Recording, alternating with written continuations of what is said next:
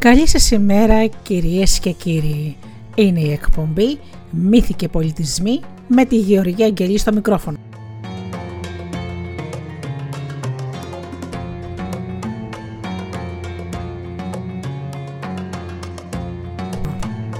Το ταξίδι που σας πηγαίνω πάνω στα φτερά των μύθων, των παραμυθιών και των όμορφων ιστοριών.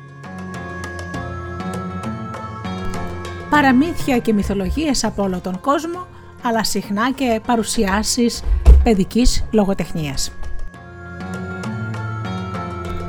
Σήμερα λοιπόν θα σας πω διάφορα παραμύθια από όλο τον κόσμο και φυσικά παραμυθένια μουσική. Ξεκινάμε αμέσως τώρα με ένα τραγούδι, με μια μουσική και αμέσως μετά με το πρώτο μας παραμύθι.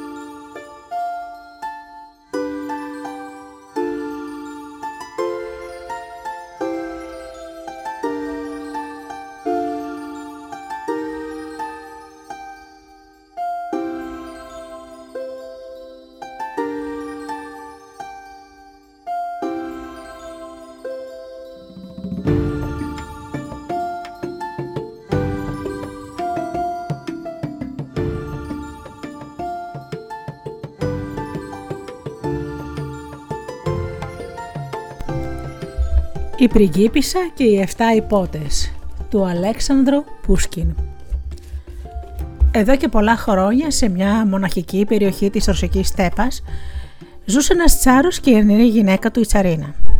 Έμεναν σε ένα θαυμάσιο παλάτι με πολλούς πυργούς τριγυρισμένο από ένα ποτάμι που κυλούσε μουρμουρίζοντας μέσα σε ολάνθιστα λιβάδια.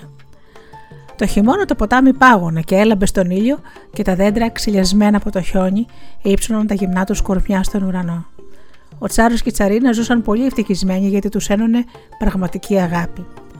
Μια άτυχη όμως μέρα ένας εγγελιοφόρο ήλθε να πει στον Τσάρο ότι του κήρυξαν τον πόλεμο και έτσι αναγκάστηκε να φύγει από τη γυναίκα του και να τρέξει γρήγορα στη μακρινή τους πρωτεύουσα. Η γυναίκα του έμεινε μόνη μέσα στο απέραντο παλάτι. Πέρασαν μέρες και μήνες και εποχές και διαδέχτηκαν μια την άλλη. Το χορτάρι πρασίνιζε και γέμιζε πολύχρωμα λουλούδια και τα μεγάλα ηλιοτρόπια έστρεφαν το κεφαλάκι του στον ήλιο για να χαρούν τα χάδια του. Έπειτα ο φθεροπορεινό αέρας έριξε τα φύλλα και έστρωσε ένα χρυσαφένιο στρώμα στη γη. Τα ίδια δέντρα γέμισαν ύστερα από λίγο πάγους που φώναζαν στον χλωμό χειμωνιάτικο ήλιο.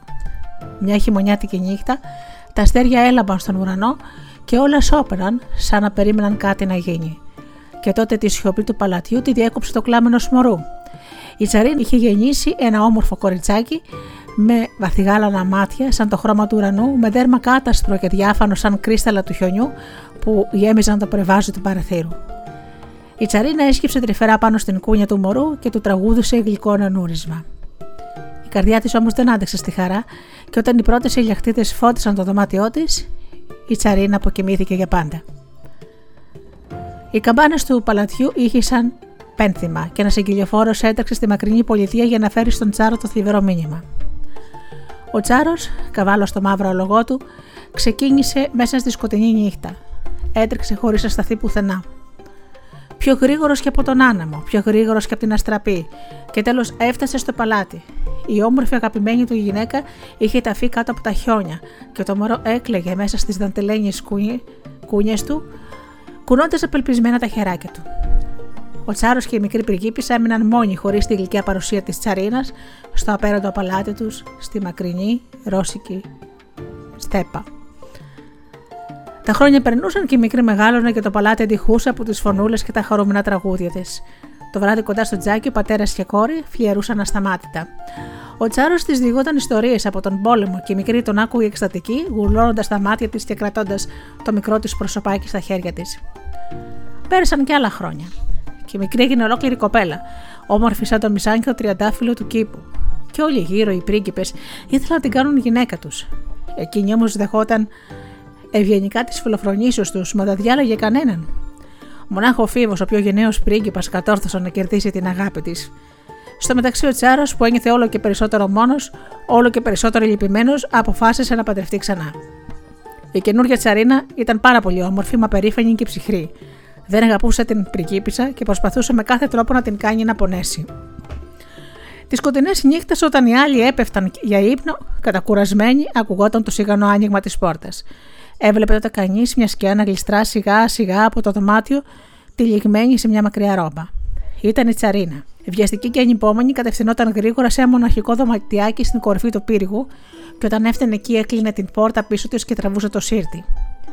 Τι να έκανε άραγε η κακή Τσαρίνα τέτοια ώρα μες στο δωματιάκι; Ελάτε σιγά σιγά μαζί μου θόρυβα, όμως να κοιτάξουμε από την κλειδερότυπα.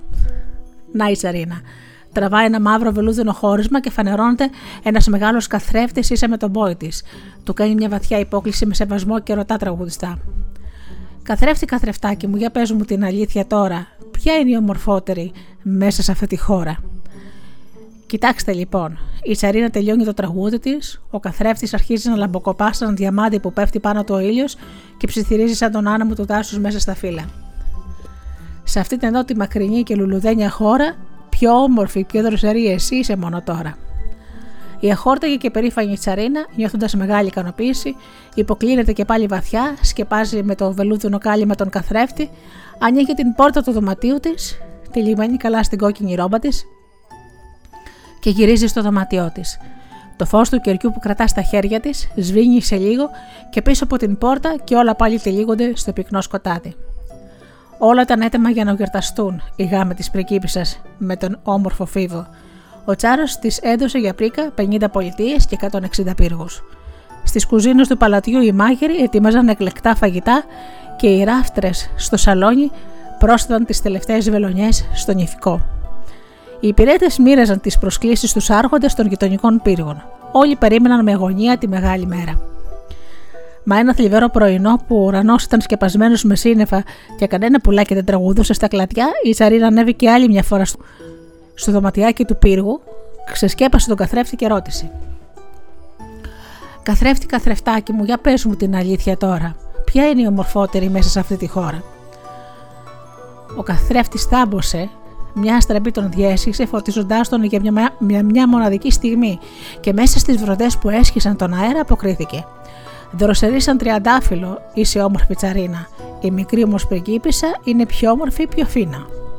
Στα λόγια αυτά η τσαρίνα πρασίνησε από λύσα και τα μάτια της έβγαλαν φλόγες μίσους. Ξεφώνησε μάλιστα τόσο δυνατά, ώστε η καμαριέρα της η που την περίμενε στο διπλανό δωμάτιο έτρεξε κοντά της τρομαγμένη και βρήκε μία τσαρίνα έξυλη από θυμό και κάθε άλλο παράομορφη. Ντορίνα ούρλιαξε να πας γρήγορα την πριγκίπισσα στο πιο πυκνό και μακρινό σημείο του δάσους, να τη δάσει σε ένα δέντρο και να την εγκαταλείψεις εκεί. Το βράδυ θα πάνε να την φάνε οι λύκοι. Η φτωχή καμαριέρα γονάτισε στα πόδια της και έκλαψε τόσο πολύ ώστε στο πάτωμα σχηματίστηκε μια μικρή λίμνη από δάκρυα. Η Σαρίνα όμως δεν άλλαξε γνώμη, έτσι η Ντορίνα με σφιγμένη καρδιά πήγε την πριγκίπισσα που εκείνη την ώρα δοκίμαζε το θαυμάσιο νηφικό της και της είπε προσπαθώντας να κρύψει τη θλίψη της. Πριγκίπισσα, θέλετε να έλθετε μαζί μου στο δάσος να κόψουμε λίγα φρέσκα λουλουδάκια που θα στολίσουν αύριο το πρωί τα μαλλιά σας. Η πριγκίπισσα δέχτηκε ενθουσιασμένη και κατέβηκε πηδώντας τις σκάλες του παλατιού. Βάθησαν έτσι τραγουδώντας χαρούμενα, χωρίς η μικρή να καταλαβαίνει την ώρα που περνούσε. Για μια στιγμή όμως πρόσεξε τον ήλιο που είχε δύσει πίσω από τα βουνά και τα σκοτάδια έπεφταν σε μεγάλους ίσκιου πάνω στα δέντρα και τα πουλιά είχαν κουρνιάσει στις φωλιές τους. Τότε γύρισε και κοίταξε την καμαρχέρα. Το πρόσωπό της αυλάκωναν τα δάκρυα. Ξαφνικά ένιωσε μια βαθιά αγωνία. Ρίχτηκε στην αγκαλιά της καμαριέρας και τη ρώτησε κλαίγοντας: Αλήθεια, Μπιουρίνα, πες μου, πού με πας, γιατί κλε, τι έχεις; Η τσαρίνα μου είπε να σας δέσω σε ένα δέντρο και να σας αφήσω να σας φάνε λύκη. Η καρδιά μου όμως παράζει και μόνο που το σκέφτομαι. Λυπήσουμε, Ντορίνα, σε παρακαλώ, λυπήσουμε, μη μου κάνεις κακό. Πώς να μην επακούσω, πριγκίπισά μου, θα με σκοτώσει αλίπητα. Άσε με, θα φύγω μόνη στο δάσος. Ποτέ δεν θα γυρίσω πίσω, στο υπόσχομαι. Κανείς δεν πρόκειται να με ξαναδεί, Ντορίνα. Πες ότι κάποιος λύκο με κατασπάραξε στον δρόμο. Ναι, έτσι θα κάνω πριγκίπισά μου και ο Θεός να σε λυπηθεί. Ευχαριστώ, καλή μου Ντορίνα. Αντίο. Και η μικρή πριγκίπισσα έμενε μόνη στο δάσος. Είχε βραδιάσει πια από πολλή ώρα. Μα τι έγινε, πριγκίπισσα, λέγανε καλεσμένοι. Ο Τσάρος και ο πρίγκιπας ήταν αναστατωμένοι και η Τσαρίνα όλο έριχνε ανήσυχες ματιές από το παράθυρο. Ξαφνικά ακούστηκε ένα ουρλιαχτό και μια γυναίκα έπεσε κλαίγοντας στις μαρμάρινες σκάλες του παλατιού. Ήταν η Ντορίνα. Χάθηκε, χάθηκε, έλεγε χτυπώντας το κεφάλι της στα σκαλοπάτια. Η φτωχή μικρή μου πριγίπησα χάθηκε στο δάσος. Τώρα θα την τρώνε η λύκη. Ένας ψήθυρος φρίκης διέσχισε τα πλήθη των καλεσμένων. Έπειτα χιλιάδες δαυλοί σκόρπισαν ένα γύρο μέσα στα δέντρα. Άλλοι έψαχναν να βρουν την όμορφη κόρη του Βασιλιά, χωρίς να ξέρουν πού ακριβώς χάθηκε στην πραγματικότητα. Στο μεταξύ, μια αλόφρονη μορφή κάλπασε γοργά στο βαθύ σκοτάδι της νύχτας. Ήταν ο Φίβος, που έτρεχε να βρει την αγαπημένη του μνηστή. Η πριγκίπισσα περιπλανήθηκε στο δάσος που ήταν βυθισμένο στη σιωπή και στο σκοτάδι. Το χλωμοφό του φεγγαριού φώτιζε ένα μικρό μονοπάτι στο δάσος. Και η φτωχή μικρή έτρεχε συνέχεια και τα δέντρα έμοιαζαν να την κυνηγούν σαν ανθρώπινες σκιές, απλώνοντας απειλητικά σαν χέρια τα κλαδιά τους. Ένας τρελός φόβος την είχε πιάσει. Πού να βρει καταφύγιο μέσα σε αυτό το σκοτάδι, ποιος θα μπορούσε αλήθεια να την προστατεύσει από τα γρήμια που βρισκόταν γύρω της; Αλλά να, πέρα εκεί στο βάθος διέκρινε κάποιο μικρό φωτάκι που τρεμόπαιζε μέσα στην πηχτή σκοτεινιά του δάσους. Τι να ήταν άραγε, μήπως ήταν καταφύγιο κανένα ερημίτη που ζει με προσευχές; Βλέποντάς το, η μικρή πριγκίπισσα πήρε θάρρος και προχώρησε προς το μέρος που φαινόταν το φως. Κάθε τόσο σταματούσε να ξεκουραστεί. Σιγά σιγά όσο πλησίαζε το φως, διακρινόταν το πιο καθαρό μέσα στα πυκνά φυλώματα. Και όταν έφτασε πιο κοντά, είδε ότι έβγαινε το φως από ένα μικρό σπιτάκι. Τότε η μικρή πριγκίπισσα πήρε το θάρρος και τάχυνε το βήμα της για να βρεθεί σε λίγο μπροστά σε ένα ξύλινο σπιτάκι χωμένο στα δέντρα με ένα αναμένο φανάρι κραμασμένο πάνω στο κατόφλι του. Χτύπησε την πόρτα. Του κάκου. Κανείς δεν άνοιξε. Πήρε το θάρρος, έσπρωξε και μπήκε μέσα. Μα πάλι δεν είδε κανέναν. Το σπιτάκι ήταν βυθισμένο σε απόλυτη σιωπή. Το λιγοστό φως του φεγγαριού φώτιζε μια μεγάλη θερμάστρα. Και ένα μακρύ τραπέζι ήταν στρωμένο για 7 πρόσωπα. Τι να κάνω, αναρωτήθηκε η μικρή πριγκίπισσα. Αν γυρίσω στο δάσος θα με φάνει λύκη. Καλύτερα λοιπόν είναι εδώ. Κάθισε σε ένα σκαμί και έριξε γύρω της μια ματιά. Οι αφέντες του σπιτιού ετοίμασαν τραπέζι, σκέφτηκε. Σίγουρα λοιπόν θα γυρίσουν για φαγητό. Πω, πω, τι αταξία βασιλεύει εδώ μέσα. Παρά να κάθομαι, καλύτερα να συγυρίσω λιγάκι. Σηκώθηκε λοιπόν αμέσως, γύρισε το δωμάτιο, τακτοποίησε την κουζίνα, άναψε το κατήλι μπροστά στα εικονίσματα. Έπειτα ανέβηκε σε μια ξύλινη σκαλίτσα και βρέθηκε σε ένα δωματιάκι κάτω από τη στέγη που είχε ένα χειρένιο στρώμα κατά γη. Καθώς ήταν κουρασμένη, ξάπλωσε και σε ένα λεπτό κοιμόταν βαθιά. Σε λίγη ώρα ακούστηκαν σιγανές φωνές και την ξύπνησαν. Τι γινόταν, Κάποιος ερχόταν. Έπρεπε να φύγει. Και γρήγορα γρήγορα έτρεξε στην πόρτα, την άνοιξε και είδε μπροστά της 7 νέους όμορφους και δυνατούς που στεκόταν στο κεφαλόσκαλο και την κοίταζαν με απορία ήταν καθώς φαίνεται οι ιδιοκτήτες του σπιτιού. Και τι θα έλεγαν βλέποντάς την εκεί; Η πριγκίπισσα υποκλήθηκε χαριτωμένα και τους είπε: Καλησπέρα σας, καλησπέρα σας, κύριοι. Χάθηκα μες στο δάσος και βλέποντας από, από μακριά το φως, ήρθα στο σπιτάκι σας να βρω καταφύγιο. Τώρα όμως θα φύγω για να μην σας ενοχλώ. Μα τα παλικάρια διαμαρτυρήθηκαν έντονα, πράγμα που την έκανε να σταθεί. Μην, αφή, μη φύγεις, της είπε μεγαλύτερος. Μείνε μαζί μας και θα γίνεις η αδελφούλα μας. Θα συγυρίζεις και θα φροντίζεις το σπιτάκι μας και εμείς θα βγαίνουμε για κυνήγι και θα σε προστατεύουμε από κάθε κίνδυνο. Σας ευχαριστώ, κύριε, αποκρίθηκε η χαρούμενη πριγκίπισσα. Χαίρομαι που θα γίνω αδελφή σας και θα φροντίσω όσο καλύτερα μπορώ το σπιτάκι σας. Ευχαριστώ με όλη μου την καρδιά για την καλοσύνη που μου δείξατε. Και από τότε η πριγκίπισσα αποχαιρετούσε κάθε πρωί στο κατόφλι του σπιτιού τους 7 υπότες που πήγαιναν για το καθημερινό τους κυνήγι και εκείνη έπειτα χαρούμενη έκανε όλες τις δουλειές του σπιτιού σκούπιζε, ξεσκόνιζε, έπλαινε, άναβε τη φωτιά, ετοίμαζε το φαγητό, έκοβε φράουλες και αγριολούνουτα για να στολίζει το τραπέζι και έκανε ό,τι περνούσε από το χέρι της για να είναι όμορφο το σπιτάκι. Τα πουλάκια μαζί με τα σιουράκια της κρατούσαν συντροφιά και την ακολουθούσαν παντού πολλές φορές. Μάλιστα, πολλές φορές έτρωγαν από το φαγητό. Αυτό που είχε στα χέρια της. Η αλήθεια είναι ότι η μικρή πριγκίπισσα αγαπούσε τη ζωή στο δάσος. Τα πάντα γύρω της διασκέδαζαν τη θλίψη της και ευχαριστούσε του Θεό που την έφερε σε αυτό το όμορφο μέρος. Η σκέψη τη όμω έτρεχε πολλές φορές στον πύργο που χωρίς να το θέλει την απομάκρυναν από τον πατέρα της που τόσο αγαπούσε και από τον αγαπημένο της Φίβο που την περίμενε. Μα οι σκέψεις αυτές έκαναν την πρόσχαρη όψη της να σκοτεινιάζει. Η Τσαρίνα στο μεταξύ ζούσε χαρούμενη στον πύργο, σίγουρη για την νίκη της και περήφανη για την ομορφιά της. Και μια μέρα θέλοντας να ξανακούσει τους επένους για την ομορφιά της από το μαγικό καθρέφτη, έτρωξε όσο πιο γρήγορα μπορούσε στις μύτες των ποδιών της, προσέχοντας να μην την δει κανένας και ανέβηκε γοργά τα χίλια σκαλοπάτια που οδηγούσαν στο δωματιάκι του πύργου. Ο μαγικός καθρέφτης που μόνο η Τσαρίνα ήξερε που βρισκόταν ήταν πάντα γεμάτος μυστήριος και απασμένος με μαύρο βελούδο. Η Τσαρίνα πλησίασε κάπως δειλά και τον ξεσκέπασε με μια αποφασιστική κίνηση. Αμέσως στο δωμάτιο φάνηκε να το τυλίγει ένας παγερός και κρύος άνεμος. Η Τσαρίνα που προσπαθούσε πάντα είναι, να είναι ψύχρεμη, αυτή τη φορά χλώμιασε και μόλις μπόρεσε να ψιθυρίσει τα συνηθισμένα λόγια. Καθρέφτη, καθρεφτάκι μου, για πες μου την αλήθεια τώρα, ποια είναι η ομορφότερη μέσα σε αυτή τη χώρα; Ο μαγικός καθρέφτης έτριξε σαν να γελούσε ειρωνικά και αποκρίθηκε αργά και επίσημα. Δροσερίσαν τριαντάφυλλο, είσαι όμορφη τσαρίνα. Όμως εκεί στο δάσος πέρα, οι 7 γενναίοι υπότε προστατεύουν μια μικρή που είναι πιο όμορφη και φίνα.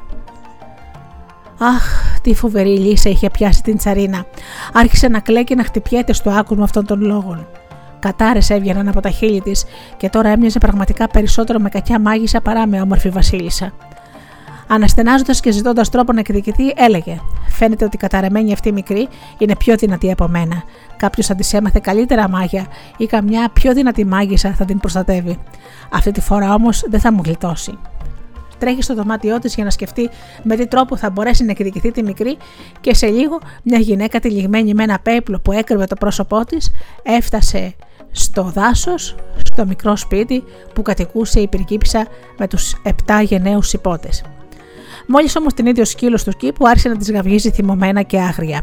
Η μικρή πυργίπισσα, ακούγοντας το σκύλο να γαυγίζει με τόσο μεγάλη αγριάδα, βγήκε από το παράθυρο της κουζίνας γιατί εκείνη τη στιγμή μαγείρευε και φώναξε: Σόκολκα, έλα εδώ.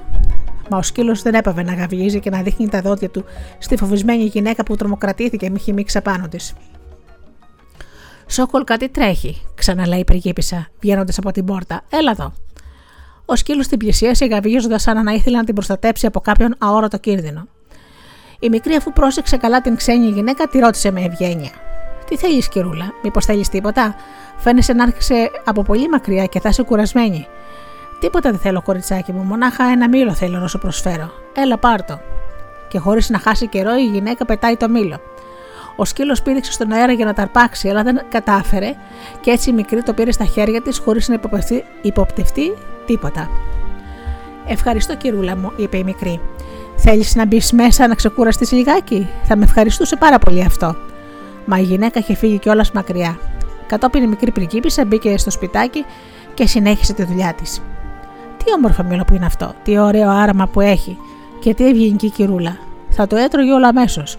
Μα να, μόλις το δάγκωσε, έγινε κατάχλωμη και έπεσε κατά, κατά γη άψυχη και δίπλα της ο σκύλος δεν μπορούσε να της προσφέρει καμία βοήθεια. Όταν οι υπότες γύρισαν το βράδυ στο σπιτάκι, έπειτα από το κυνήγι και ήταν της σόκολκα να γαβγίζει λυπητερά στο κατόφλι, κατάλαβαν αμέσως ότι κάτι κακό συμβαίνει στη μικρή πριγκίπισσα.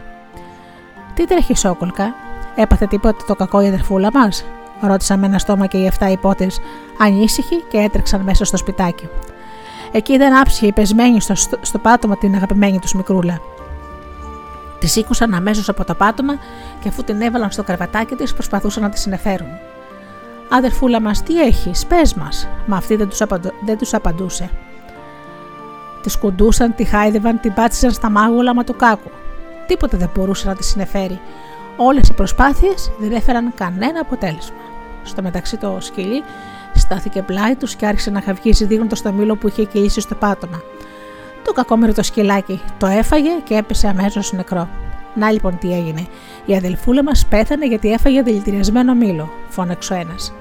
Τη χάσαμε, είπε στενοχωρημένος ένας άλλος.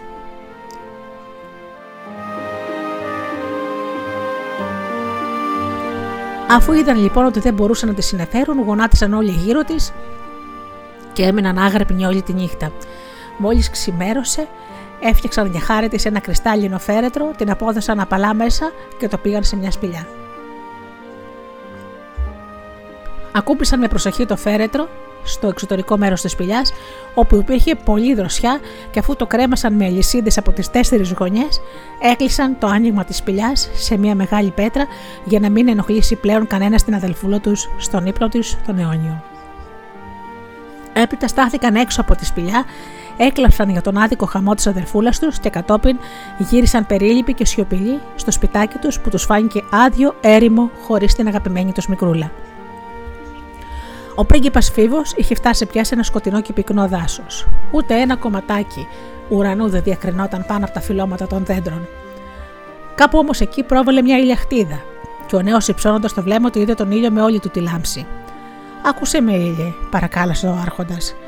Εσύ που τρέχεις όλο τον κόσμο και τα βλέπεις όλα κάτω από το φωτεινό σου βλέμμα, ακόμα και τις πιο σκοτεινές γωνιές. Πες μου, σε παρακαλώ, μήπως είδες την κόρη του Τσάρου, την όμορφη αυτή μικρούλα που λάμπει τις ακτίνες σου; Όχι, πρίγκιπά μου, αποκρίθηκε ο λαμπερός ήλιος. Εγώ δεν την είδα. Αν θέλει όμως, γύρεψε την από τον αδελφή μου του Σελήνη όταν νυχτώσει. Μπορεί εκείνη να την είδε, να τριγυρίζει πουθενά και να μπορέσει να σε οδηγήσει στα ίχνη της. Ο πρίγκιπας που ήταν αποφασισμένος να βρει την αγαπημένη του με κάθε θυσία, περίμενε με αγωνία να νυχτώσει και μόλις βγήκε το φεγγάρι στον ουρανό, φώναξε.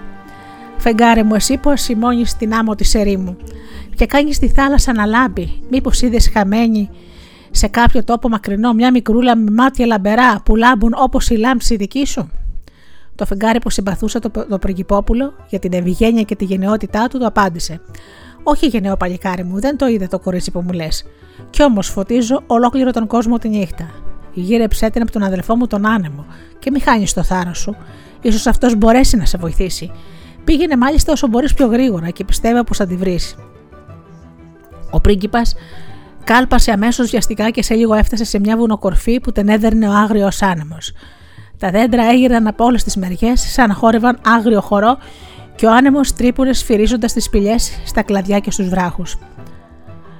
Το, το προγυπόπουλο με δυσκολία κατόρθωσε να κατέβει από το άλογό του και να γονατίσει, μα η αγάπη του έμεινε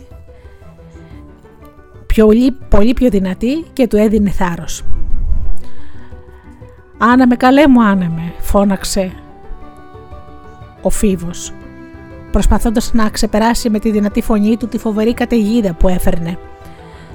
Εσύ που πυκνώνεις τα σύννεφα και ταράζεις τις θάλασσες και τρέχεις ελεύθερος και κυβέρνητος σε όλο τον κόσμο, μήπως ξέρεις που βρίσκεται η όμορφη κόρη του Τσάρου, η αγαπημένη μου; Η κόρη του Τσάρου, αποκρίθηκε ο άνεμος φυρίζοντα. Ναι, την είδα, Αρχοντά μου. Είναι εκεί πίσω στην παγιαρή σπηλιά, κλεισμένη σε ένα κρυστάλλινο φέρετρο που τρίζει κάθε τόσο με την κάθε μανάσα. Εκεί λοιπόν είναι η κόρη του Τσάρου που γυρεύεις, όμορφο παλικάρι. Αυτά τα λόγια έκαναν το φίβο να κυτρινήσει, μα χωρίς να χάσει καιρός, σπυρούνισε το αλογό του και έτρεξε όσο μπορούσε πιο γρήγορα στη σπηλιά που του υπόδειξε ο άνεμος, όπου αιώνια εχμάλωτη ήταν η αγαπημένη του. Το βούνο φάντασε μπροστά του έχοντας τα σπλάχνα του τη σκοτεινή σπηλιά. Ο πρίγκιπας ξεπέζεψε, έσπρωξε την πέτρα που έφραζε την είσοδο και μπήκε μέσα. Στη μέση της σπηλιάς, όπως το είπε ο άνεμος, βρήκε πραγματικά το κρυστάλλινο φέρετρο που στο εσωτερικό του ήταν η πριγκίπισσα που κοιμόταν. Γιατί άπιστο κρίσταλο μου κρατάς εχμάλωτο την αγαπημένη μου, φώναξε απελπισμένος. Ποιος άραγε την έκλεισε εκεί μέσα, δώσ' μου ούτε πίσω. Σε ένα ξέσπασμα πόνου ο Φίβος έσπασε με το σπαθί του το κρυστάλλινο σκέπεσμα. Ένας χαρούμενος χτύπος γυαλιού έκανε την πριγκίπισσα να ξυπνήσει από το βαθύ ύπνο και να προβάλλει ζωντανή από μέσα μπροστά στο πριγκυπόπουλο. Η μικρή κοίταξε γύρω της και βλέποντας το Φίβο, χαμογέλασε. Τι ύπνος ήταν αυτός που με έπιασε; Ονειρεύτηκα ότι κοιμόμουν σε ένα κρυστάλλινο κρεβάτι και ότι η βροχή μαζί με τον άνεμο με ανανόριζαν και μου έλεγαν κάτι θαυμάσιες ιστορίες που δεν τις είχα ξανακούσει. Μα για πες μου όμως, πού βρίσκομαι τώρα και πώς βρέθηκες εσύ εδώ στη σκοτεινή σπηλιά; Ο πρίγκιπας που στο μεταξύ είχε συνέλθει και η χαρά του ήταν μεγάλη που ξαναβρήκε την αγαπημένη του, της απάντησε. Σε γύρευα πολύ καιρό πρίγκιπισά μου. Μέρες ολόκληρες έχω ψάξει όλο το δάσος και τέλος ρώτησα τον ήλιο, τη σελήνη και τον άνεμο. Έτρεξα σε δάση και βουνά, καβάλα στα λογό μου για να σε βρω. Πάμε τώρα πίσω στο παλάτι που μας περιμένει ο Τσάρος, ο πατέρας σου, για να παντρευτούμε. Χαρούμενος ο πρίγκιπας την πήρε στην αγκαλιά του και την οδήγησε έξω από τη σκοτεινή σπηλιά στο φως του ήλιου. Την ανέβασε στο αλογό του και ξεκίνησαν καλπάζοντας για το παλάτι. Αφού όμως προχώρησαν πολύ, έφτασαν στο σπιτάκι του δάσους, εκεί που κατοικούσαν οι 7 υπότες που τόσο προστάτεψαν και την αγάπησαν. Γεμάτη χαρά οι 7 υπότες ξαναντίκρισαν την αγαπημένη τους μικρούλα. Αφού τους διηγήθηκαν την περιπέτειά τους, ο Φίβος και η πριγκίπισσα τους κάλεσαν στους γάμους τους και ξεκίνησαν για το παλάτι. Όταν πια πλησίασαν στο παλάτι, η κακιά τσαρίνα που στεκόταν στο παράθυρο του είδε να έρχονται από μακριά. Δεν περίμενε να αντικρίσει την πρικίπισσα που τόσο μισούσε, ζωντανή και όμορφη και ευτυχισμένη όπως ήταν πρώτα. Από το κακό της λύσαξε και δεν, μπορεί, δεν ήξερε τι να κάνει. Έσπε τις γροθιές της και έτρεξε να χαθεί στο δάσος όσο μπορούσε πιο γρήγορα και έτσι κα, κανείς πια δεν άκουσε για εκείνη. Ο Τσάρος αγκάλιασε με λαχτάρα τη θηγατέρα του και ευλόγησε τους δύο νέους, χαρούμενους και ευτυχισμένους που τους είχε πάλι κοντά του. Στους γάμους τους ήταν πάνω από χίλιοι καλεσμένοι. Υπήρχαν ωραιότατα φαγητά, μπύρες και καλά κρασιά. Οι εφτά υπότες στέκονταν δίπλα στους δύο νέους και τους καμάρωναν. Τα μεγάλα ηλιοτρόπια έστρεφαν γελαστά τα κεφαλάκια τους στον καλοκαιρινό ήλιο και τα στάχια σάλευαν αργά κάτω από το χάδι του ανέμου.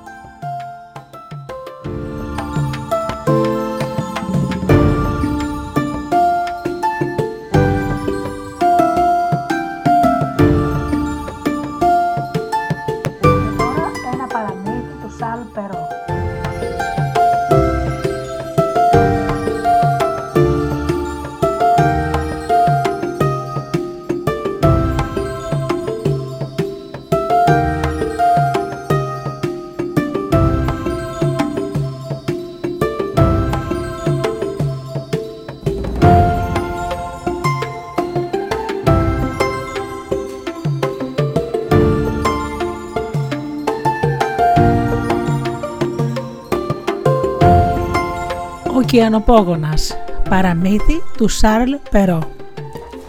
Ήταν μια φορά και έναν καιρό ένας πλούσιος άνθρωπος, μα πολύ πολύ άσχημος.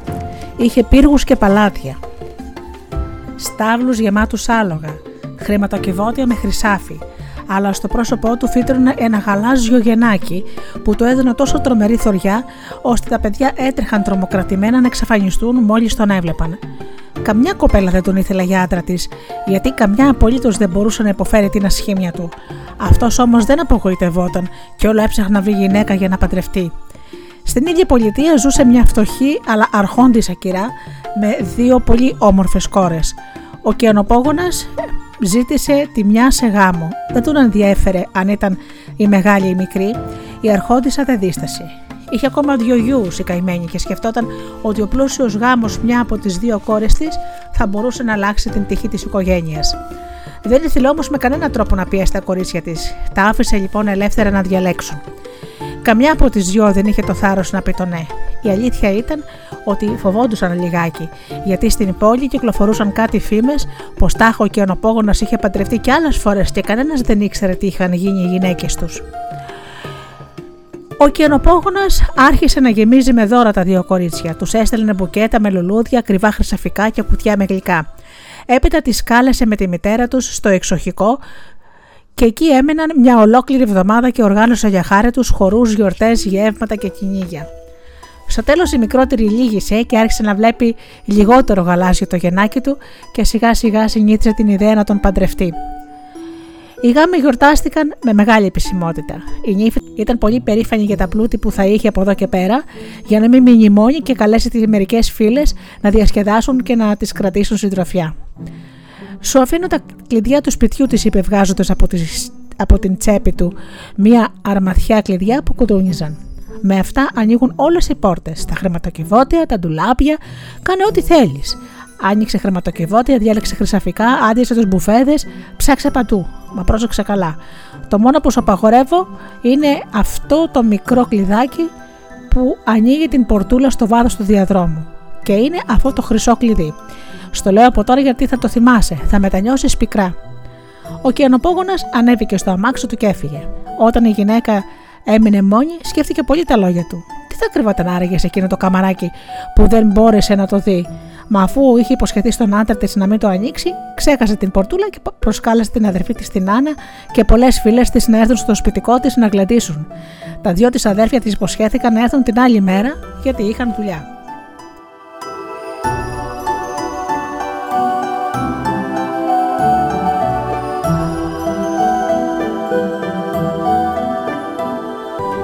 Κοριτσόπουλα με τη μικρή αρχόντισα μπροστά διάβηκαν μία-μία τις αίθουσες και τους διαδρόμους του σπιτιού και κάθε τόσο ακουγόντουσαν επιφωνήματα και φωνές γεμάτες θαυμασμό καθώς έβλεπαν χρυσάφια, σίμια, κρίστελα. Κουβεντιάζοντας και γελώντας γύρισαν όλα τα δωμάτια και δεν τους έμεινε τίποτα άλλο να δουν παρά το καμαράκι στο βάθος του διαδρόμου. Η νεαρή γυναίκα δίστασε λίγο, στριφογυρίζοντας το χρυσό κλειδί στα χέρια της. Τελικά όμως αποφάσισε να μην ανοίξει την πόρτα μπροστά στις φίλες της, μα να περιμένει πρώτα να φύγουν και ύστερα να ικανοποιήσει την περιέργειά της χωρίς να το μάθει κανείς.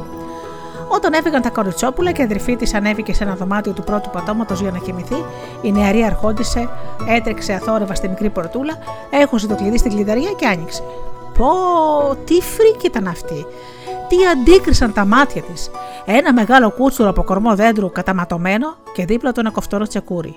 Και πάνω σε κάτι άχερα, σε μια γωνιά, σοριασμένα κορμιά γυναικών χωρίς κεφάλι.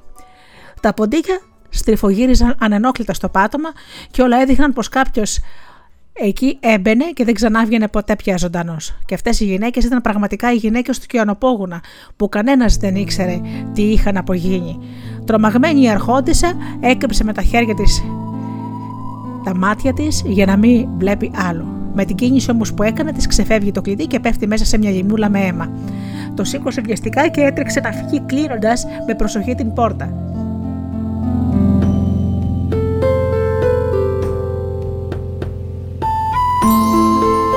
Πήγε στο δωμάτιό της τρέμοντας ολόκληρη και μην μπορώντας να συνέλθει ακόμα. Τα, τα δόντια της έτρεμαν. Άρχισε να νιώθει ρίγη σε όλο το κορμί καταραμένο κλειδί λέκιασε από το αίμα και καθώς προσπαθούσε να το καθαρίσει, το κλειδί μαγεμένο καθώς ήταν, μόλις έφευγαν οι λεκέδες από τη μια μεριά, παρουσίαζε λεκέδες αίματος από την άλλη. Στενοχωρημένη και κατατρομαγμένη αποφάσισε να φύγει από το παλάτι, αλλά μόλις το σκέφτηκε, άκουσε το κλειδί να γυρίζει στην πόρτα και μπήκε μέσα ο κιονοπόγονας, ο άντρας της κοπέλα παρόλο που έτρεμαν τα γόνατά της και η καρδούλα της κόντευε να σπάσει, έβαλε τη δυνατά της να φανεί χαρούμενη και έτρεξε να τον υποδεχτεί. Ο κιανοπόγονο, χωρίς να τη ρωτήσει τίποτε άλλο, το... εκείνο το βράδυ της απίφθηνε δύο-τρεις τυπικές κουβέντες και πήγε για ύπνο. Μα το άλλο πρωί, με ύφο βαρύ που δεν προμηνούσε τίποτα καλό, τη ρώτησε: Μήπως δοκίμασες κατά τύχη εκείνο το κλειδί, μου το δίνεις παρακαλώ. Η γυναίκα του τότε στο κλειδί με τρεμέμανα χέρια. Ο κενοπόγονα το πήρε και στα χέρια του και είδε πως ήταν λεκιασμένο από αίμα. Αμέσως κοίταξε τη γυναίκα του που τα πόδια της είχαν λυγίσει από το φόβο. Γιατί έχει αίματα το κλειδί, ρώτησε με μία φωνή σαν να έπεφτε κεραυνό. Δεν ξέρω, εγώ όμως ξέρω, της απάντησε, καθώς σηκωνόταν έξαλλος. Δεν με υπάκουσες και μπήκες στο καμαράκι. Ε, λοιπόν, αφού το θέλησες έτσι, θα ξαναπάς εκεί και θα μείνεις για πάντα. Ετοιμάσου να σου κόψω το κεφάλι. Θα πας να βρεις τις άλλες κυράδε που στάθηκαν το ίδιο περίεργες με σένα. Η φτωχή κοπέλα χλώμιασε και κυτρίνησε σαν το φλουρί. Τα γόνατά της λύγησαν και σοριάστηκε στο πάτωμα. Συγχώρεσέ με, σε παρακαλώ, σορκίζουμε να μην ξαναπώ σε κανέναν αυτό που είδα. Όλες οι γυναίκες είναι προδρότες και περίεργες. Μονάχα αν σου κλείσω μια για πάντα το στόμα, μονάχα τότε θα είμαι σίγουρος ότι δεν πρόκειται να μιλήσεις. Το υπόσχομαι, τράβησε νεαρή αρχόντισα, πιάνοντας συγκεκριτικά τα πόδια του. Να σε υπακούω πιστά, υπόσχομαι να μην πω καμία λέξη. Ο κεονοπόγονα την κοίταξε περιφρονητικά από την κορφή ως τα νύχια. Μου το απόδειξες κιόλας πόσο πιστή είσαι και υπακούς. Έλα, φτάνουν οι φλιαρίε τώρα. Έφτασε η στερνή σου ώρα. Έκανε να αρπάξει τη νέα από τα μαλλιά, αλλά αυτή τραβήχτηκε. Μη με σκοτώσεις πριν κάνω την προσευχή μου και εμπιστευτώ την ψυχή μου στο Θεό, παρακάλεσε. Άφησε με μόνη μου να προετοιμαστώ και να κατέβω. Ο κενοπόγονα δίστασε για λίγο, μα της αρνήθηκε στην αρχή. Μετά όμως της έκανε τη χάρη. Έστω της είπε, σου δίνω ένα τέταρτο της ώρας προθεσμία. Πηγαίνω να κονίζω το τσεκούρι μου. Η νεαρή γυναίκα άκουσε με κομμένη την ανάσα πίσω από την πόρτα να απομακρύνονται τα βήματά του. Μετά, σαν τρελή, έτρεξε να ξυπνήσει την αδερφή της την Άννα. Ανούλα μου, την παρακάλεσε, ανέβα στον πύργο και κοίταξε να δεις αν έρχονται τα αδέρφια μας. Μου είχαν πει ότι θα έρθουν σήμερα. Μόλις ό,τι κρίσεις, κάνα τους νόημα. Σε παρακαλώ. καν τους νόημα να βιαστούν. Η Άννα έτρεξε αμέσως στο παράθυρο, ενώ η νεαρή γυναίκα περίμενε με την ψυχή στο στόμα. Ο κιανοπόγονο σακώνησε το τσεκούρο του και άρχισε να φωνάζει. Το τέταρτο πέρασε. Κατέβα γρήγορα, σε παρακαλώ, γιατί αλλιώς θα με αναγκάσεις να, να σε φέρω κάτω με τη βία. Μιας στιγμούλα έρχομαι, φώναξε με αγωνία το κορίτσι και μετά γυρνάει στην αδερφή της. Αδερφούλα, βλέπεις τίποτα, χρυσή μου. Όχι, αποκρίθηκε η Άννα. Μόνο ποτάμια βλέπω που κυλούν και ήσυχα και αδιάφορα τα νερά τους πάνω στο καταπράσινο χορτάρι. Τελείωσε ή όχι, ούρλιαξε από το καμαράκι ο κιονοπόγονα. Κατέβαινε για να μην ανέβω εγώ. Μια στιγμή ακόμα, σε παρακαλώ. Και μετά γυρίζει στην αδερφή της. Βλέπεις τίποτα καλή μου αδερφούλα. Βλέπω να σύννεφο σκόνη, αλλά μπορεί να είναι πρόβατα που πάνε να βοσκήσουν. Την ίδια στιγμή ακούστηκαν τα βαριά πατήματα του κιονοπόγωνα που ανέβαινε στις σκάλες. Έσπρωξε την πόρτα με μια κλωτσιά και η άτυχη κοπέλα ρώτησε για τελευταία φορά την αδερφή της: Βλέπεις τίποτα, αγάπη μου; Βλέπω δύο καβαλάριδες. Ναι, είναι τα αδέλφια μας. Η Άννα έβγαλε το σάλι που φορούσε στου ώμου τους και άρχισε να κάνει νοήματα από το παράθυρο στους νέους να βιαστούν. Τα παλικάρια όρμησαν στην αυλή του παλατιού και άρχισαν να ανεβαίνουν τέσσερα-τέσσερα τα σκαλιά. Μόλις πρόλαβαν. Ο Κιανοπόγονας είχε αρπάξει την αδερφή τους από τα μαλλιά και ήταν έτοιμος να τη σύρει στο καταραμένο καμαράκι. Τα δύο αδέρφια έβγαλαν τα σπαθιά τους και σε δύο λεπτά μέσα τον ξάπλωσαν νεκρό κατά γη. Η μικρή αρχόντισα έστηκε σε μια γωνιά με τα χέρια στην καρδιά και δεν ήξερε τι να κάνει, να γελάσει ή να κλάψει.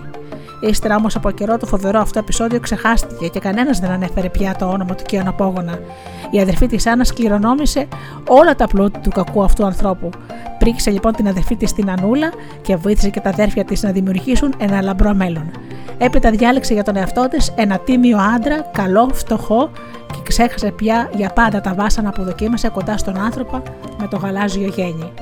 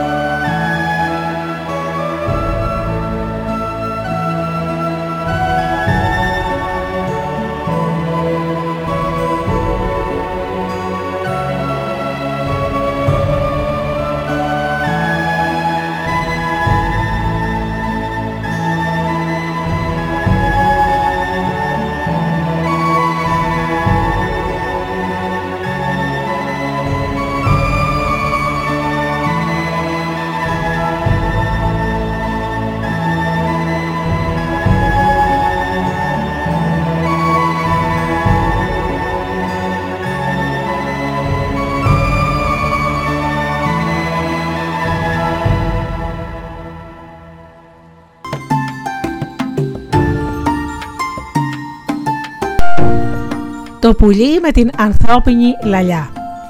Μια φορά στην Περσία ήταν ένας βασιλιάς, σουλτάνος, νεαρός. Έξυπνος, θαραλέος, γενναιόδωρος, πολύ όμορφος, αγαπούσε το λαό του και ήθελε να τον βλέπει ευτυχισμένο. Σαν βράδια ζεντινόταν με φτωχικά ρούχα ενός εμπόρου και περιδιάβανε στους δρόμους της πολιτείας ανακατεμένο μέσα στο πλήθος, και μπορούσε έτσι να ακούει τις συζητήσεις των επικών του, να μαθαίνει τις επιθυμίες τους και μετά να προσπαθεί να τις ικανοποιεί. Ένα βράδυ λοιπόν πέρασε από μια φτωχογειτονιά. Οι δρόμοι ήταν έρη, αλλά από ένα ανοιχτό φωτισμένο παράθυρο άκουσα τις φωνές τριών κοριτσιών που φλιαρούσαν και έλεγαν: Αφού μιλάμε για όνειρα και επιθυμίες, ακούστε αδερφέ μου, λέει η μία.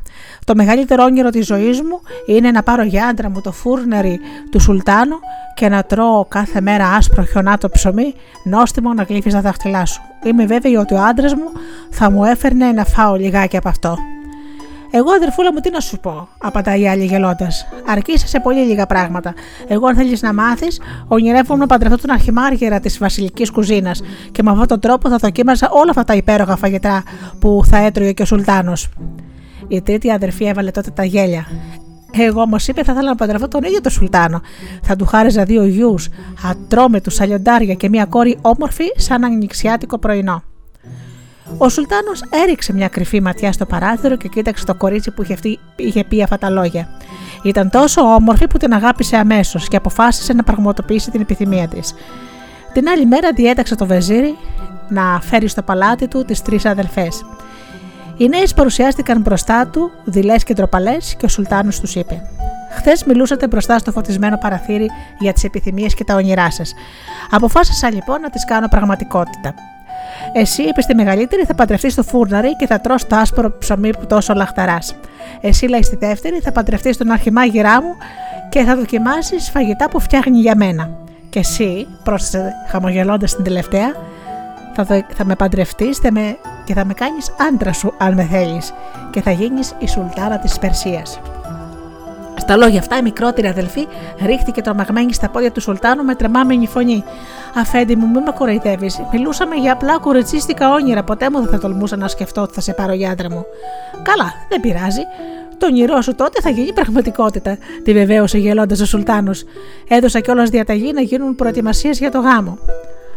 Και έτσι λοιπόν όλα έγιναν όπως τα είπε ο Σουλτάνος. Οι τρεις αδερφές παντρεύτηκαν την ίδια μέρα. Και όπως ήταν φυσικό, ο γάμος της μικρότερης αδερφής ήταν τρεις φορές πιο λαμπρός από τον άλλον, γιατί ο γάμος έπρεπε να είναι αντάξιος μιας σουλτάνας. Οι αδελφές της δεν κατάφεραν να κρύψουν τη ζήλια τους, που σαν φίδι τους δάγκασε την καρδιά και στεκόντουσαν δίπλα στους άντρες τους χλωμές από τη ζήλια τους. Είδες τη χείρα που ήταν η αδερφή μας; Και εμείς θα μπορούσαμε μια χαρά να γίνουμε σουλτάνες της Περσίας. Είναι μια ματαιόδοξη που ήθελε να παντρευτεί Σουλτάνο. Θα της χρειαζόταν ένα καλό μάθημα. Τι λες, θα το κάνουμε, λέει η μεγαλύτερη στη μεσαία, που δεν της έφτανε πια το κάτασπρο ψωμί του φούρναρη του Σουλτάνου. Άκουσε με προσεκτικά, λέει η άλλη αδερφή που είχε πάρει τον μάγειρα. Ο Σουλτάνος περιμένει παιδιά και είναι τρελός από χαρά όταν δει τον πρώτο γιο που τέταξε, ατρώμετο και δυνατό σαλιοντάρι. Θα ζητήσουμε λοιπόν να πάμε στο παλάτι για να κάνουμε συντροφιά στην ετοιμόγενη αδερφή μας και εκεί θα δούμε τι θα γίνει. Πραγματικά η Σουλτάνα ήταν καταχαρούμενη που θα είχε κοντά τις αδερφές της. Πέρασε κάμποσο καιρός και ο Βασιλιάς πήγε μια μέρα στο κυνήγι. Εκείνη ακριβώς τη μέρα η Σουλτάνα γέννησε ένα ολόγερο ροδοκόκκινο μωρό. Η μεγαλύτερη αδελφή της το πήρε γρήγορα, το τύλιξε σε μάλινα σπάργανα, το έβαλε σε ένα καλαθάκι και το άφησε να κυλήσει στο ρεύμα του ποταμού που περνούσε μπροστά από το παλάτι. Όταν ο Σουλτάνος γύρισε από το κυνήγι, οι δύο αδερφές έταξαν να τον υποδεχτούν κλαίγοντας. Αφέντη μου το είπαν. Απέκτησες γιο, αλλά πέθανε αμέσως και φροντίσαμε να τον θάψουμε. Μην πικραθείς, ο Σουλτάνος πόνεσε πολύ και θύμωσε ακόμα περισσότερο γιατί θυμήθηκε τα λόγια της Σουλτάνας που καμάρω ότι θα του έκανε δύο γιους τρομερούς και δυνατούς. Μάλιστα ήθελε να τη σκοτώσει, αλλά ο πρωθυπουργός του, σαν πιο λογικός άνθρωπος, κατάφερε να το αλλάξει γνώμη. Αφέντη μου, τι φταίει η Σουλτάνα, ο Αλάχ. Ο Αλάχ θα σου στείλει άλλο γιο.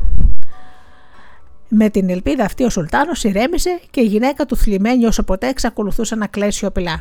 Στο μεταξύ το καλαθάκι με το πριγκυπόπουλο, γιατί οι αδερφές το είχαν βάλει σε ένα καλάθι και το έριξαν στο ποτάμι που περνούσε μπροστά από το παλάτι. Το καλαθά, στο καλαθάκι λοιπόν το πριγκυπόπουλο συνέχισε το ταξίδι του στον ποταμό. Βγήκε από τους βασιλικούς κήπους και ύστερα από αρκετή διαδρομή έφτασε στον κήπο ενός ηλικιωμένου αξιωματούχου του βασιλιά που έκανε το περίπατό του στην όχθη του ποταμού. Ο γέρος αξιωματούχο κατάφερε να πιάσει το καλάθι και είδε με μεγάλη του έκπληξη το γελαστό μωρό. Το πήρε γεμάτο χαρά και είπε στη γυναίκα του: Εμείς, γυναίκα μου, δεν έχουμε παιδιά. Γι' αυτό ο Αλάχ μας στέλνει αυτό το θαυμάσιο αγοράκι. Δεν ξέρω τι νος είναι. Θα το μεγαλώσουμε σαν δικό μας. Η γυναίκα του ευχαριστήθηκε πολύ. Θα είχαν επιτέλους ένα σκοπό στη ζωή τους. Μα εκείνοι και κατάλαβαν ότι το, το καλάθι προερχόταν από το παλάτι. Τα ρούχα του μωρού ήταν πλούσια και το καλάθι επίσης πολύ ακριβό. Δεν μίλησαν σε κανένα γιατί φοβόντουσαν μη τους πάρουν το παιδί. Το μεγάλωσαν όμως με στοργή και αγάπη και το βάφτισαν Μπαμάν, όνομα που είχαν τα παλιά χρόνια βασιλιάδες της Περσίας. Σε ένα χρόνο η Σουλτάνα γέννησε και άλλο γιο, όμορφο και γερό τον πρώτο. Μα πάλι για κακή της τύχη έτυχε να λείπει ο Σουλτάνος στο ταξίδι και οι δύο κακές της αδερφές έβαλαν το πετάκι στο καλάθι και το άφησαν να κυλήσεις στο ρεύμα του ποταμού. Έπειτα τον γύρισε ο Σουλτάνος στο παλάτι, κλαψουρίζοντας υποκριτικά, του είπανε: Αφέντε μου και το δεύτερο πετάκι γεννήθηκε νεκρό. Έζησε μόνο μία ώρα. Ο Σουλτάνος δεν μπόρεσε να κρύψει την απογοήτευσή του. Άρχισε μάλιστα να περνάει από το μυαλό του η ιδέα ότι η γυναίκα του ήταν μάγισσα και μάτιζε τα παιδιά του. Και αν γλίτωσε αυτή τη φορά, την πρώτη, τώρα ήταν σίγουρος ότι θα τη σκότωνε. Αλλά ο καλός πρωθυπουργός μεταχειρίστηκε όλη του την ευγλωτία για να το αλλάξει γνώμη. Οι δύο αδερφές πανηγύρισαν, βλέποντας την αδερφή τους παραγωνισμένη να μαραίνεται σαν το λουλούδι. Το καλάθι στο μεταξύ ακολούθησε τον ίδιο δρόμο. Στο ρεύμα του ποταμού. Βγήκε από τους βασιλικούς κήπους και άραξε στον κήπο του γέρου εξωματούχου. Ο καλός αυτός υπήκος του Σουλτάνου παρεμάζεψε το καλάθι με το μωρό και μεγάλωσε και αυτό το αγόρι με την ίδια αγάπη και στοργή που μεγάλωσε το πρώτο. Του έδωσε μάλιστα και βασιλικό όνομα. Το βάφτισε Περιβίζ.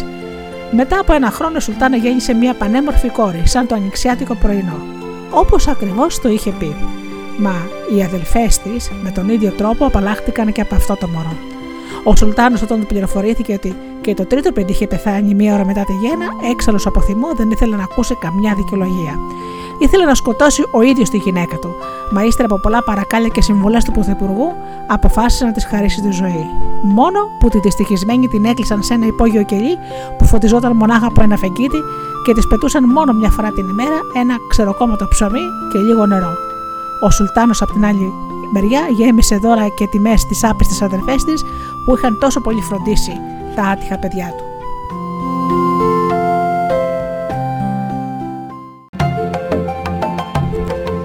Βέβαια, όπως καταλαβαίνετε, την πρικύψα την έβαλαν πάλι σε ένα μικρό καλαθάκι και ακολούθησε την ίδια διαδρομή και την περιμάζεψε ο γέρος αξιωματούχος και τη βάφτισε με το όνομα μιας Περσίδες βασίλισσα και την έβγαλε παρισάτιδα. Πέρασαν χρόνια πολλά. Τα τρία παιδιά μεγάλωσαν μαζί. Οι θετοί γονείς τους έδωσαν μια αμόρφωση αντάξει για πριμπική πόπουλα, γιατί δεν ήταν τόσο δύσκολο να καταλάβουν από πού προερχόταν. Μα δεν είπαν τίποτα σε κανέναν γιατί τα αγάπησαν σαν δικά τους παιδιά και δεν ήθελαν με κανέναν τρόπο να τα χάσουν. Και κάποτε ο ξεμοτήχο του Σουλτάνου κληρονόμησε πολλά λεφτά, αγόρασε ένα μεγάλο κτήμα έξω από την πόλη και έχτασε ένα πανέμορφο παλάτι και μια μέρα παρουσιάστηκε στο Σουλτάνο και του λέει: Αφέτου μου γέρεσα πια και αποφάσισα να ζήσω στην εξοχή. Είσαι ευτυχισμένος άνθρωπος, του είπε. Πήγαινε και θα είμαι φίλος σου για πάντα. Την ώρα εκείνο ο Σουλτάνος ένιωσε ένα κύμα τύψης να το πλημμυρίζουν την καρδιά, μα δεν βρήκε το θάρρος να μιλήσει στα παιδιά και να τους πει την αλήθεια. Μα δεν βρήκε και το θάρρος να πει τίποτα. Τα αγαπούσε τόσο πολύ που θα ήθελε κοντά του ως τη στερνή του ώρα. Όταν θα πέθαναν οι δύο γέροι, τα τρία παιδιά τους έκλαψαν σαν να ήταν πραγματικοί τους γονείς. Έτσι λοιπόν, σαν πέθαναν, πέρασε κάμποσο καιρός και μια μέρα η Παρισάτιδα που ήταν μόνη στο σπίτι, μια περαστική ταξιδιώτησα τη ζήτησε να τη φιλοξενήσει για ένα βράδυ. Η νέα της έδωσε ένα δωμάτιο για να μείνει και το πρωί την πήγε στους κήπους μια βόλτα.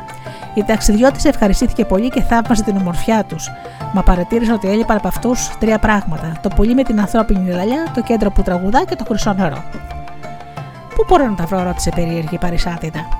Στα σύνορα αυτού του βασιλείου θα περάσεις 20 μέρες περπατώντας και την 21η θα ρωτήσεις τον πρώτο άνθρωπο που θα συναντήσεις πού βρίσκονται αυτά τα τρία πράγματα. Αυτά είπε ταξιδιώτησα και έφυγε. Και όταν γύρισαν τα αδέρφια της, παρισάτηδα και ήταν πολύ λυπημένη και σκεπτική. Τι συμβαίνει, αδερφούλα, γιατί μας υποδέχτηκες με τέτοια θλίψη και όχι με την ευθυμία σου, τη ρώτησε ο Μπαμάν. Σε πρόσβαλε κανείς, πες το γιατί θα τον τιμωρήσουμε σκληρά, είπε ο Περφή. Κανείς δεν με πήρεξε, απάντησε παρισάτηδα. Δεν είμαι όμως ευχαριστημένη γιατί έμαθα ότι μας λείπουν τρία σπουδαία πράγματα και διηγήθηκε στα αδέρφια της ολόκληρη την ιστορία της γριάς. Και γι' αυτό κάνεις έτσι, είπε ο Μπαμάν. Θα πάω εγώ και θα σου φέρω τα τρία αυτά πράγματα αμέσως. Όχι, θα πάω εγώ, είπε ο Περβίζ. Είσαι ο πρωτότοκος και πρέπει να μείνεις στο σπίτι. Ο Μπαμάν όμως το είχε κιόλας αποφασίσει. Διέταξε λοιπόν να σελώσουν το αλογό του και είπε κρυφά στον Περβίζ.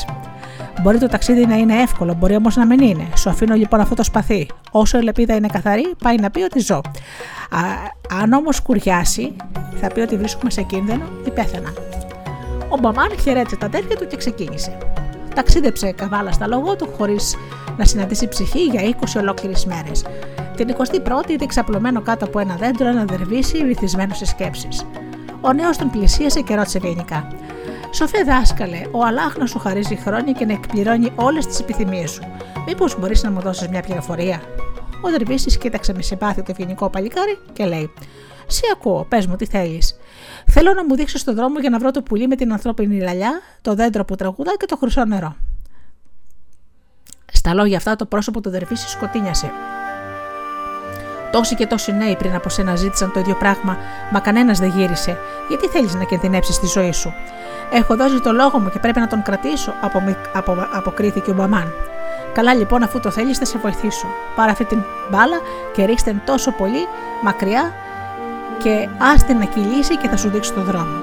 Ακολούθησέ την και θα φτάσεις στους πρόποδες ενός βουρού με μαύρους βράχους. Θα βρεις την κορφή του πουλί που μιλά μέσα σε ένα χρυσό κλουβί. Αυτό το ίδιο θα σου πει που βρίσκεται το δέντρο που τραγουδά και το χρυσό νερό.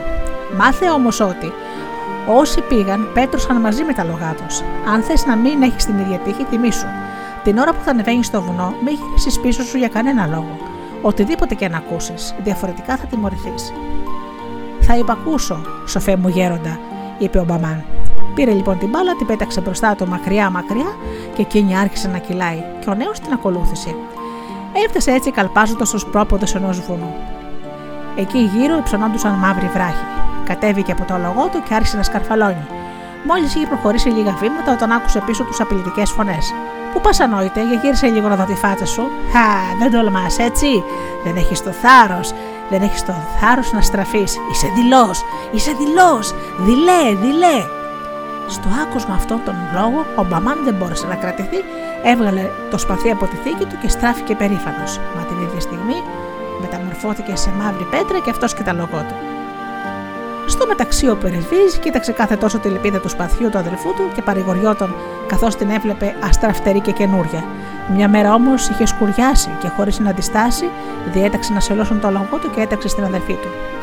Γλυκιά μου αδερφούλα, ο Μπαμάν κινδυνεύει, πρέπει να τρέξω να τον βοηθήσω.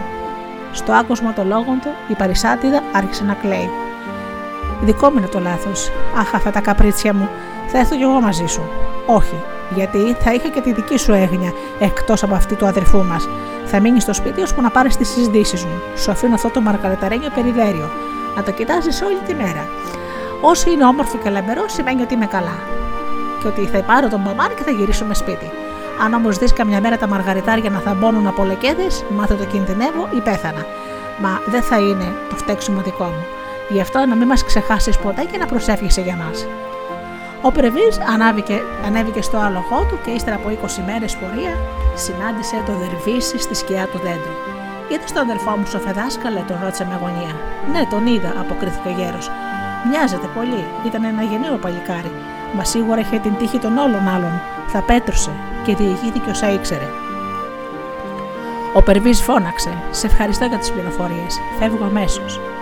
Ο Δερβίζ ο Περβής ξεκίνησε τρέχοντας και ο Δερβίση πίσω του κουνούσε το κεφάλι του λέγοντας: Πηγαίνεις ίσα στο χαμό σου. Πρέπει όμως να πάω. Δεν μπορώ να αφήσω τον αδελφό μου, του φώναξε. Αφού είναι έτσι, πάρε αυτή την μπάλα και ακολούθησέ την. Καθώς τα κιλά μπροστά σου θα σε οδηγήσει στο βουνό. Μη στραφείς πίσω σου, ό,τι και να ακούσεις. Ο Περβής το υποσχέθηκε. Έριξε την μπάλα, την ακολούθησε καλπάζοντας, έφτασε στους πόποδε του βουνού, κατέβηκε από το άλογο και άρχισε να σκαρφαλώνει. Μόλις προχώρησε λιγάκι, άκουσε κοροϊδευτικές φωνές πίσω του. Χαμένε, που θα ρίζονται μπορείς να φτάσεις, εκεί που δεν μπόρεσε κανείς να φτάσει μέχρι σήμερα. Για γύρω να δούμε το πρόσωπό σου. Δεν γυρίζεις, ε, ε, φοβάσαι, φοβάσαι κακομύρι. Ο Πρεβή εξακολουθούσε να ανεβαίνει, σφίγγοντας τα δόντια του απολύσα. Παρόλο που αυτά τα λόγια ήταν τόσο προσβλητικά για ένα παλικάρι, θυμόταν τις συμβουλές του σοφού Δερβίση και κοίταζε ίσα μπροστά του χωρίς να γυρίσει να δει πίσω του. Κοίτα, πρόσεξε, ο αδερφός σου φωνάζει, να μην τον εγκαταλείψεις, εξακολουθούσε να λέει η φωνή. Η ιστορία του Περβής για τον αδερφό του ήταν τόσο πολύ μεγάλη που χωρίς να σκεφτεί αυθόρμητα στράφηκε πίσω του. Και στη στιγμή μπαρμάρωσε μπροστά μαζί με το αλογό του, εκεί στη ρίζα του καταραμένου βουνού. Στο μεταξύ η Παρισάτιδα κοίταζε καθημερινά το μαργαριταρένιο περιδέριο και οι πέτρες του κάποια στιγμή μαύρισαν. Χλώμιασε και κόντεψε να λιποθυμήσει. Κινδύνευαν λοιπόν τα αδέρφια της ή είχαν πεθάνει κιόλας. Έπρεπε λοιπόν να βιαστεί, γι' αυτό αποφάσισε να πάει να τους βρει. Έτσι λοιπόν ταξίδεψε 20 μέρες χωρίς να συναντήσει ψυχή και την 21η αντάμωσε το γέρο Δερβίση, το νερό κορίτσι το πλησίασε και τον χαιρέτησε με μεγάλο σεβασμό. Δάσκαλε, του είπε, είδες να περνούν από εδώ δύο νέοι που μου έμοιαζαν; Ναι, κυρά μου, τι τους θέλεις; Είναι τα αδέρφια μου και ανησυχώ πολύ για αυτούς. Θέλω να τους βρω και να βρω ακόμη το πουλί με την ανθρώπινη λαλιά, το δέντρο που τραγουδά και το χρυσό νερό. Ο Δερβίσης της εξήγησε πάλι όλους τους κινδύνους που διέτρεχε, όμως η Παρισάτιδα ήταν αποφασισμένη για όλα. Της έδωσε, έδωσε με μεγάλη προθυμία την μπάλα. Φοβάσαι για μένα. Του είπε: Ναι, φοβάμαι. Φοβάμαι ότι θα πετρώσεις κι εσύ όπως τόσοι άλλοι. Ελπίζω να έχω αρκετή δύναμη και θέληση για να μην στραφώ πίσω μου. Απάντησε αποφασιστικά η Παρισάτιδα. Έπειτα έχω κι εγώ το σύστημά μου. Μακάρι να σε βοηθήσω, Αλάχ, ευχήθηκε ο Δερβίσης. Η Παρισάτιδα όμως τον ευχαρίστησε και συνέχισε χωρίς να πει άλλη κουβέντα και ακολουθούσε την μπάλα που κυλούσε μπροστά της. Έφτασε στους πρόποδε του βουνού και έκλεισε τα αυτιά της με δύο κομμάτια βαμβάκι. Έπειτα άρχισε να σκαρφαλώνει στο βουνό. Στην αρχή δεν άκουγε καθόλου φωνές, αλλά σε λίγο άρχισε να ακούει κάτι σαν ψήθυρο. Όπως ήταν φυσικό, δεν μπόρεσε να καταλάβει τι έλεγαν, γι' αυτό συνέχισε το δρόμο της. Συνέχιζε κοιτάζοντας τι μαύρες πετρωμένες μορφές, προσπαθώντας να διακρίνει ποιες από αυτές μπορεί να ήταν τα αδέλφια της. Στο μεταξύ, οι φωνές δυνάμωναν όλο και περισσότερο. Η παριστάτη τάχυνε το βήμα της, ώσπου στο τέλος έφτασε στην κορυφή του βονού και αντίκρισε το πουλί με την ανθρώπινη λαλιά, κλεισμένο μέσα σε ένα θαυμάσιο χρυσό κλουβί. Μόλις το πλησίασε, ξεβούλωσε τα αυτιά της και φώναξε. Επιτέλους σε βρίσκω. Είσαι δικό μου και τώρα δεν μπορείς να φύγεις. Αρχοντοπούλα μου, είπε το πουλί με τη μελωδική φωνή του. Χαίρομαι γιατί είμαι εχμάλωτος και φίλος σου. Ξέρω ποια είσαι και πράγμα που εσύ δεν το ξέρεις. Μια μέρα θα μπορέσω να σου κάνω ένα πολύ μεγάλο καλό. Σε ευχαριστώ πολύ, πουλάκι μου, απάντησε χαμογελαστή η Παρισάτιδα. Πες μου όμως τώρα, πού μπορώ να βρω το χρυσό νερό; Η πηγή βρίσκεται πίσω από αυτό το βράχο, τον άσπρο. Η Παρισάτιδα κοίταξε πίσω από το βράχο και είδε την πηγή. Γέμισε από αυτήν ένα σημαίνιο δοχείο και ύστερα ρώτησε πάλι: Και το δέντρο που τραγουδά, πήγαινε στο μικρό δάσος που είναι πίσω και θα το βρεις. Κόψε ένα κλαδάκι και μόλις το φυτέψεις στον κήπο σου, θα ριζώσει αμέσως και σε λίγο θα φυτρώσει ένα δικό σου δέντρο που τραγουδάει. Μόλις βρέθηκε λοιπόν στο δάσος η Παρισάτιδα, άκουσε μια όμορφη μελωδία και γνώρισε αμέσως το δέντρο που τραγουδούσε. Έκοψε λοιπόν ένα μικρό κλαδί, ευχαρίστησε το δέντρο και γύρισε πίσω στο πουλί με την ανθρώπινη λαλιά. Πουλάκι μου τώρα πρέπει να μου πεις κάτι που με ενδιαφέρει πολύ. Πώς θα μπορέσω να ξαναζωντανέψω τα αδέρφια μου; Κοίτα γύρω σου, βλέπεις μια στάμνα γεμάτη νερό. Αν ρίξεις μια σταγόνα από αυτό το νερό πάνω στους μαύρους βράχους, θα δεις αμέσως να ζωντανεύουν. Η Παρισάτιδα βρήκε τη στάμνα με το θερμοτρούγο νερό. Της σήκωσε, πήρε στο άλλο της χέρι το κλουβί, το κλαδάκι και το σημαίνει το χείο και άρχισε να κατηβαίνει το βουνό. Μόλις έφτασε κοντά στους βράχους, άρχισε να τους ραντίζει με σταγόνες. Και αμέσως κάθε πέτρα ζωντάνευε και γινόταν παλικάρι. Και σε λίγο ένας ζωντανό πλήθο από όμορφους νέους την ακολουθούσε. Η μικρή ξαναβρήκε τα αδέρφια της. Τα αγκάλιασε, τα γλυκοφιλούσε κλαίγοντας από χαρά. Όλα τα παλικάρια που έσωσε την πλησίασαν και τη φιλούσαν το χέρι. Τα τρία αδέρφια γύρισαν σιγά σιγά στο παλάτι τους. Φύτευσαν σε μια γωνιά του κήπου το κλαδάκι που έβγαλε ρίζες, μεγάλωσε και έγινε ένα δέντρο με πυκνά φύλλα. Καθώς το χρυσό νερό σε ένα μαρμάρανο συντριβάνι που το έριξαν, έγινε αμέσως ένας πίδεκα χρυσού νερού που κελαϊδούσε και λαριστά σαν να ήταν με ανθρώπινη φωνή. Και βέβαια το, το κλουβί με το πουλάκι σε ένα παράθυρο ολιμερής και λαϊδούσε αλλά και μιλούσε κιόλας με την παρισάτιδα. Γρήγορα λοιπόν η φήμη αυτού του θαυμαστού κήπου διαδόθηκε παντού και χιλιάδες άνθρωποι από όλα τα μέρη επισκεφτόντουσαν αυτό το θαυμάσιο μέρος για να το δουν. Μια μέρα λοιπόν τα δύο αδέρφια πήγαν για κυνήγι και καθώς ακολουθούσαν τα ίχνη ενός λαού, συνάντησαν μπροστά τους τον Σουλτάνο. Κατέβηκαν αμέσως από τα λογά τους και υποκλήθηκαν με μεγάλο σεβασμό μπροστά του. Ο Σουλτάνος τους κοίταξε καλά-καλά, με συμπάθη και στάθηκε να μιλήσει λιγάκι μαζί τους. Ποιοι είστε αλήθεια, γιατί μένετε σε αυτά τα μέρη, δεν έχουμε ανταμώσει. Πολυχρονεμένα μας Σουλτάνε, είμαστε οι γη του παλιού οξιωματούχου που τώρα πια έχει πεθάνει. Μένουμε στο σπίτι που έχτισε ο πατέρας μας στην εξοχή όταν έπαψε να είναι στην υπηρεσία σου. Τότε ο Σουλτάνος θυμήθηκε αμέσως πόσο είχε συλλέψει τον ηλικιωμένο αξιωματούχο για τους γιους του. Και τον ζήλευε ακόμα και τώρα και πεθαμένο, βλέποντας μπροστά του αυτά τα πανέμορφα παλικάρια, τα γεροδεμένα και ευγενικά. Θέλετε να κυνηγήσετε μαζί μου, τους πρότεινε, νιώθοντας μια ξαφνική συγκίνηση στην καρδιά του. Τιμή μας, αποκρίθηκαν εκείνα. Συνέχισαν λοιπόν το κυνήγι τους μαζί με τον Σουλτάνο που θαύμασε ακόμα μια φορά τη λεβεντιά τους και την ικανότητά τους. Αισθανόταν τέτοια χαρά που βρισκόταν μαζί τους όσο τίποτα στον κόσμο. Δεν ήθελε να τους αποχωριστεί. Πάμε να φάμε μαζί τους, πρότεινε, και σταματήσουμε το κυνήγι, γιατί με τόσο άξιους κυνηγούσαν εσάς δεν θα μείνει ελάφη για ελάφη στα δάση μας. Πρόθυμα τα παλικάρια δέχτηκαν και πήραν θέση στο τραπέζι του Σουλτάνου κάτω από τη κίτρινη τέντα που έστησαν στο μεταξύ οι υπηρέτες. Όταν βράδιασε πια, έπρεπε να φύγουν. Ο Σουλτάνος και πάλι δεν αποφάσισε να τους πει αντίο. Ελάτε μαζί μου να μείνετε στο παλάτι, παρακάλεσε χωρίς να μπορεί να εξηγήσει και ο ίδιος τη συγκίνησή του. Αύριο το πρωί θα μπορέσουμε να συνεχίσουμε μαζί το κυνήγι. Αφέτη μας, θα ήταν τιμή μας και χαρά, αλλά στο σπίτι έχουμε μόνη της τη μικρούλα η αδερφή μας και δεν μπορούμε να την αφήσουμε ολομόναχη. Καλά λοιπόν, ελάτε αύριο στο δάσος, αλλά νωρίς σας παρακαλώ. Τα δύο αδέρφια του υποσχέθηκαν και έφυγαν ευχαριστώντας το Σουλτάνο και τις περιποίησεις του.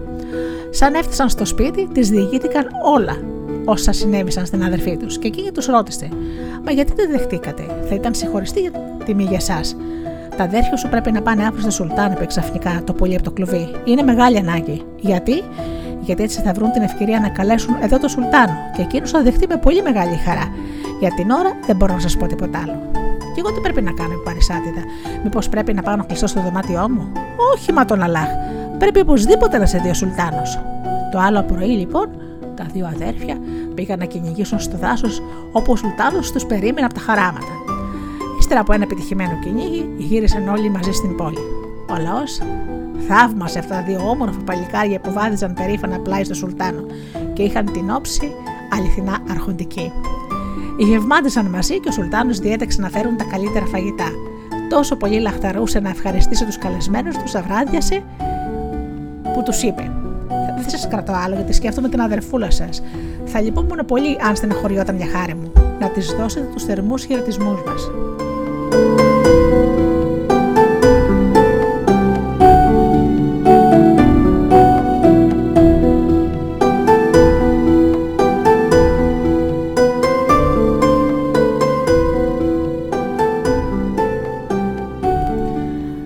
Άρχοντά μου, είπε ο Μπαμάν, η αδερφή μου θα σας σκέφτεται πάρα πολύ και η μοναδική της επιθυμία είναι να μας θυμίσετε με την παρουσία σας στο σπιτικό μας για να σας περιποιηθούμε σαν αφέντη και πατέρα μας. Το πρόσωπο του Σουλτάνου έλαμψε από χαρά. Αύριο κιόλας. Αύριο κιόλας θα έρθω σπίτι σας. Να με περιμένετε στο δάσος και μετά το κυνήγι θα πάμε όλοι μαζί. Τα δύο αδέρφια που είχαν αρχίσει να νιώθουν αληθινή ιστορία και αγάπη για τον Σουλτάνο χαιρέτησαν με σεβασμό και έφυγαν. Σαν έφτασαν στο σπίτι, διηγήθηκαν τα νέα στην αδελφή. Η Παρισάτιδα έτρεξε ανήσυχη και ρώτησε το πουλί με την ανθρώπινη λαλιά. Πουλάκι, εσύ που είσαι φίλος μου, αύριο θα έρθει να γευματίσει μαζί μας ο Σουλτάνος. Θα φροντίσω να ετοιμάσω τα καλύτερα φαγητά. Μα τι ακριβώς προτιμά. Θέλω να του κάνω καλή εντύπωση. Έχεις σπουδαίες μαγείρισε, αποκρίθηκε το πουλί. Γι' αυτό μην ανησυχείς. Είναι όπως αναπαρεύεται στο Σουλτάνο να προσφέρεις ένα καρπούζι γεμάτο μαργαριτάρια. Ένα καρπούζι γεμάτο μαργαριτάρια φώναξε κατάπληκτη παρισάτιδα, μην μπορώντας να πιστέψεις στα αυτιά της. Τι σόι φαγητό είναι αυτό, τι θα πει ο Σουλτάνος, και έπειτα πού θα βρω τόσα μαργαριτάρια για να γεμίσω ένα καρπούζι. Κάνε το σου λέω και μη ρωτάς. Όσο για τα μαργαριτάρια, πες αύριο στον κυπουρό να σκάψει τη ρίζα του δέντρου που φυτρώνει μπροστά στο παραθύρι σου.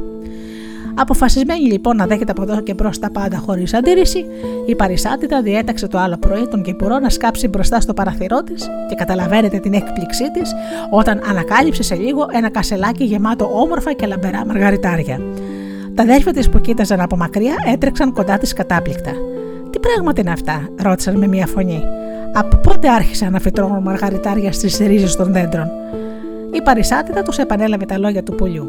Ο Μπαμάν και ο Περβίζ έμεναν με ανοιχτό το στόμα.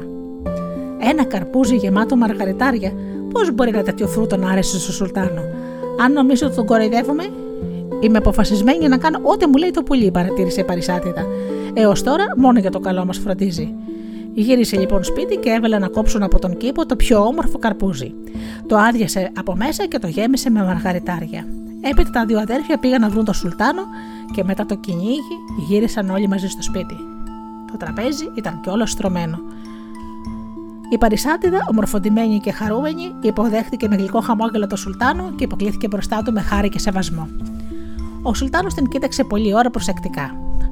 Ο Αλάχ να σε ευλογεί, κόρη μου, είπε στο τέλος. Είσαι πραγματικά άξιο τον αδελφό σου. Έπειτα πήγαν στον κήπο και θαύμαζαν το χρυσό νερό, το δέντρο που τραγουδούσε. Ο Μπαμάν και ο Περβίζ διηγήθηκαν στο Σουλτάνο την περιπέτειά τους για να αποκτήσουν αυτά τα ωραία πράγματα, τονίζοντας και υπογραμμίζοντας ιδιαίτερα το θάρρος και την εξυπνάδα της αδερφής τους στην υπόθεση αυτή. Έπειτα μπήκαν στο σπίτι και ο Σουλτάνος κόντεψε να πάθει συγκοπή όταν, όταν το όμορφο χρυσό κλουβί με το πουλί με την ανθρώπινη λαλιά τον καλωσόρισε και είπε: Καλώ όρισε, Σουλτάνη μου, ο Αλάχ να σε ευλογεί. Στο τέλος, ο Σουλτάνος αποφάσισε να βλέπει και να ακούει χωρίς να δείχνει πια έκπληξη και τρισευτυχισμένος ανάμεσα στα τρία παιδιά άρχισε να τρώει. Πραγματικά δεν χόρτενε να τα βλέπει και που και που το πρόσωπό του σκοτίνιζε όσο σκεφτόταν ότι μπορούσε και εκείνος να έχει τρία τέτοια παιδιά το ίδιο όμορφα και καλοκαμωμένα, αν δεν τα σκότωνε με το βάσκανο μάτι της η ίδια του η γυναίκα. Κάθισαν λοιπόν όλοι μαζί στο τραπέζι και άρχισαν να τους σερβίρουν κάτι θαυμάσια φαγητά. Όταν έφτασαν στα φρούτα, ένας υπηρέτης τοποθέτησε μπροστά στο Σουλτάνο ένα ισημένιο δίσκο που είχε απάνω ένα υπέροχο καρπούζι κομμένο στη μέση, αλλά όχι χωρισμένο. Όταν ο Σουλτάνος σήκωσε το ένα κομμάτι για να βρει τον κόκκινο καρπό, η έκπληξή του ήταν μεγάλη βλέποντάς το γεμάτο μαργαριτάρια. Τι σημαίνει αυτό, ρώτησε τους τρεις νέους. Τα μαργαριτάρια δεν τρώγονται. Δεν είναι μαργαριτάρια, εξήγησε το πουλί από το κλουβί του. Είναι η σπόρη του καρπουζιού. Σπόρη, έχεις καρπούζο με μαργαριτάρια για σπόρους; Δεν το πιστεύεις, επέμενε το πουλί. Θα ήμουν ανόητος αν το πίστευα. Μου φαίνεται όμως πολύ περίεργο, Βασιλιά μου, γιατί εσύ πίστεψε ότι και τα τρία παιδιά πέθαναν, χωρίς να ζητήσεις καν να δεις τα νεκρά τους κορμάκια. Ο Σουλτάνος έμεινε άφωνος. Έλεγες πως από λεπτό σε λεπτό θα πέσει κάτω. Ναι, αλλά μου το βεβαίωσαν οι αδερφές της γυναίκας μου. Μιλούσαν από ζήλια και κακία. Κι όπως εσύ κατάλαβες, τι πίστεψε χωρίς να αμφισβητήσεις τα λόγια τους. Οι τρεις αυτοί οι νέοι είναι τα παιδιά σου. Τα πέταξαν στο ποτάμι τυλιγμένα σε κάτι μάλινες πάνες μέσα σε ένα καλάθι. Ο ηλικιωμένος εξωματούχος σου τα παρεμάζεψε και τα μεγάλωσε με πατρική φροντίδα και μεγάλη στοργή. Ο Σουλτάνος τάχασε για μια στιγμή και αμέσως όρμησε με ανοιχτές αγκάλες στα παιδιά του και φώναξε. Αγαπημένα μου παιδιά, από την πρώτη στιγμή ένιωσα τέτοια τρυφερότητα και τέτοια αγάπη για εσά που δεν μπορούσα να το εξηγήσω. Ελάτε στην αγκαλιά μου. Ο Μπαμάν, η Περβίζ και η Παρισάτιδα έτρεξαν κοντά του κλαίγοντας από χαρά που είχαν βρει τον αληθινό τους πατέρα και λαχταρούσαν να δουν και τη μητέρα τους. Τώρα είσαστε εκκληρονόμοι του θρόνου της Περσίας, είπε ο Σουλτάνος. Μετά τις απαραίτητες εξηγήσεις, ο θετός πατέρας σας σας έδωσε πραγματικά ονόματα βασιλιάδων. Πρέπει όμως να γνωρίσετε και τη μητέρα σας. Ετοιμαστείτε λοιπόν να την υποδεχτείτε. Ανέβηκε γοργά στα λογό του και έφυγε καλπάζοντας σαν τρελός για να φτάσει μια ώρα αρχίτερα στο απολάτι του. Πήγε να βρει τον πρωθυπουργό του. Τον αγκάλισε σφιχτά και του λέει: Σε ευχαριστώ, φίλε μου. Σε σένα οφείλω τη σωτηρία της γυναίκας μου. Άδικα τη βασάνισα τόσα χρόνια με το θυμό μου. Ποτέ δεν θα μπορέσω να ξεπληρώσω ολότελα το κακό που της έκανα και ό,τι προχρωστάω σε σένα. Τώρα πήγαινε γρήγορα και ελευθέρωσέ την. Σε λίγο η φτωχή γυναίκα φυλακισμένη και εντυμένη με μια ολόκληρη βασιλική φορεσιά, γιατί την φρόντισαν πριν ανεβεί επάνω στο θρόνο, κάθεσε δίπλα στον άντρα της όπως τη άξιζε. Ο Σουλτάνος φώναξε όλους τους αυγικούς και είπε συγκινημένος: Αγαπημένη μου γυναίκα, σου ζητώ συγγνώμη για τις άδικες ταλαιπωρίες που πέρασα τόσα χρόνια. Όλη την υπόλοιπη ζωή μου θα την εφερώσω στο να ξεχάσεις τα βάσανα που πέρασες. Οι δύο άπρεστε αδερφέ σου θα εξοριστούν μακριά από το βασίλειό μας. Έπειτα φώναξε τα παιδιά τους. Συγκινημένα και δακρυσμένα έπεσαν στην αγκαλιά της και τη χάιδευαν και τη φιλούσαν. Και εκείνη, βασανισμένη και τυραννισμένη, χαμογελούσε γεμάτη σιγουριά, γιατί ήταν πια βέβαιη ότι τα παιδιά της με την αγάπη τους και τη στοργή τους θα την έκαναν πολύ γρήγορα να ξεχάσει όλες τις κακοτυχίες και τα άσχημα χρόνια που πέρασαν.